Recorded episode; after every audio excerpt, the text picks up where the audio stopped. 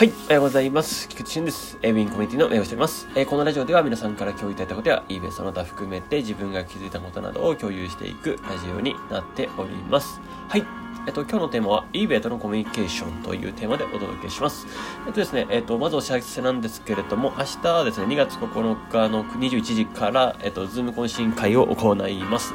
えっと、2月一発目ですね。よろしくお願いします。えっと、最近入られた方も結構いると思いますので、ぜひ、ぜひ、えっと、そこで、えー、いろいろ交流しましょう。よろしくお願いします。はじめまして、懇親会もやりましょうか。えっと、まあ、せっかくなので、まあ、20時半、あの、その30分前ぐらいから、えっと、ズーム懇親会に、えっと、そもそも参加している、ね、あの、回数が2回以下の方はですね、まあ、ぜひぜひ参加いただければなと思います。よろしくお願いします。はい。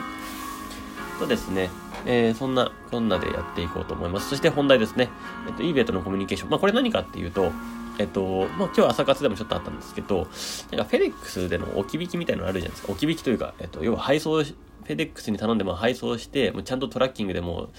着いたよって言ってるのにもかかわらず、あの、バイヤーさんがですね、届いてないよっていうパターンのやつですね。まあ、あれは、まあ、あの、アメリカフェデックス側とか DHL 側とかがですね、まあ、その家の前にポンって置き配ですよね。置いて勝手に去って盗まれたか誰かに持ってかれちゃうっていう、まあ、そんなパターンがあるわけですよ。で、その時に結構大事なのが、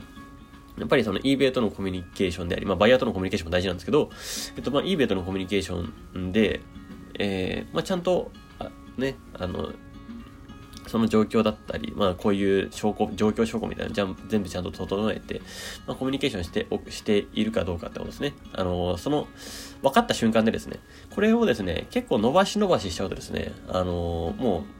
う、えっと、要は何も対応してなかったってことで、もちろん、あの、バックされ、あの、何もお金も返ってこな、来ずってパターンがあるんで、まあ、ここはぜひ気をつけてくださいって感じですね。まあ、あの、そこら辺の、えー、eBay からの連絡、通知に関しては結構早めにキャッチアップしておくってことは大事かなと。で、オープンケースだったり開かれている時はそこへの対応っていうのはすごい重要ですからですね。これ結構オープンケースですね。まあ、見逃してですね、その、あのセンドメッセージとかでまあいろいろやっていくと思うんですけど、対応が遅くなればなるほどですね、もうこっち側不利になりがちなので、えー、もう気づいた瞬間にそれは即対応っていうのが、えっ、ー、ともうベターであり、もうベストかなとは思います。やっぱコミュニケーションすごいそこは大事で、えっ、と、結構ですね、足を残しとかなきゃいけないんですよ、これで言うと。あの、他の現象で出てもですね、特に高額商品とかでは、まあ、ちゃんと eBay からのメッセージでこの、この商品発送するよとか画像付きで送ったりだとか、まあ、そういうふうにですね、こまめにあの足をつけておくと、えっと、eBay 側が、あの、そのケース開かれた時とかへの対応がめちゃくちゃ、まあ、優しくなるというか、まあ、良くなるよね。まあ、この人は嘘言ってないよねとか、えっと、そういうような形で判断できて、結果、eBay 側が保証してくれるとか、返してくれるってことは、あの、あります。ですので、まあ、そんな形でですね、えー、結構、ややってたら、えっ、と、ちゃんとですね、その eBay とコミュニケーションを取るとですね、あの eBay のあの E メールですね。まあ、あれ結構めんどくさいんですけど、えっ、と、ちょっとやっておくと いいかなと。えー、eBay とのコミュニケーションはですね、あの、リミットアップとかでも大事なので、